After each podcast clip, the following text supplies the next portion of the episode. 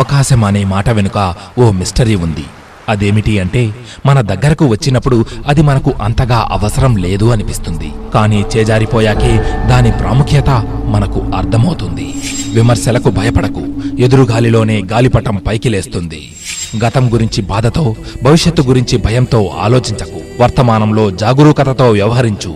అది చాలు. జోదము వాదము వేదనను కలిగిస్తాయి. కలలు కనండి. వాటిని సాకారం చేసుకోండి. నీ ధ్యేయంతో నువ్వు నెగ్గాలంటే నీకు ఏకాగ్రచిత్తంతో కూడిన అంకిత భావం ఉండాలి. మనుషులు రకరకాల శక్తి సదుపాయాలతో జన్మిస్తారు. తొందరగా శక్తిని ఖర్చు చేసుకుని అలసిపోయిన వాడికే అందరికన్నా ముందుగా బలాన్ని పుంజుకునే అవకాశం దక్కుతుంది.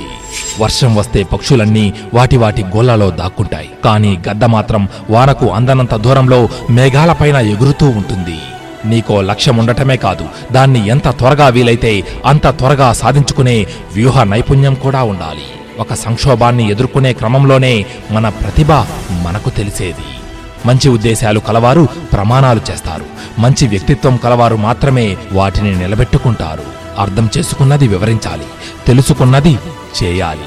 విప్లవాలు నేరాలనేవి పేదరికం నుంచే పుట్టుకొచ్చాయి. ఆశ అనేది నడుస్తున్న కల వంటిది. కోపం రావడం మానవ సహజం.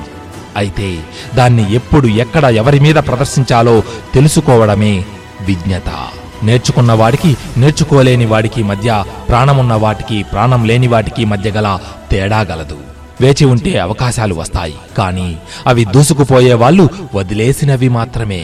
సంపద రెక్కలు వచ్చి ఎప్పుడైనా ఎగిరిపోవచ్చు కానీ కలకాలం నిలిచేది సత్ప్రవర్తన మాత్రమే. తన దేశాన్ని చూసి గర్వించే మనిషి అంటే ఎవరైనా సరే ఇష్టపడతారు. మండిన కొవ్వొత్తి మనది కానట్లే గడచిన కాలము తిరిగి రాదు. మిత్రమా ఆఖరుగా ఒక్క మాట. సమాజంలో రావాల్సిన మార్పేమిటో మనకు తెలుసు. ఆ మార్పు కోసం మనం ఏం చేయాలో కూడా మనకు తెలుసు. అది చేయడం అంత తేలిక కాదని కూడా తెలుసు. అయితే అందరూ చేతులు కలిపితే తప్పక సాధించగలం. ఇది రాసి పెట్టుకో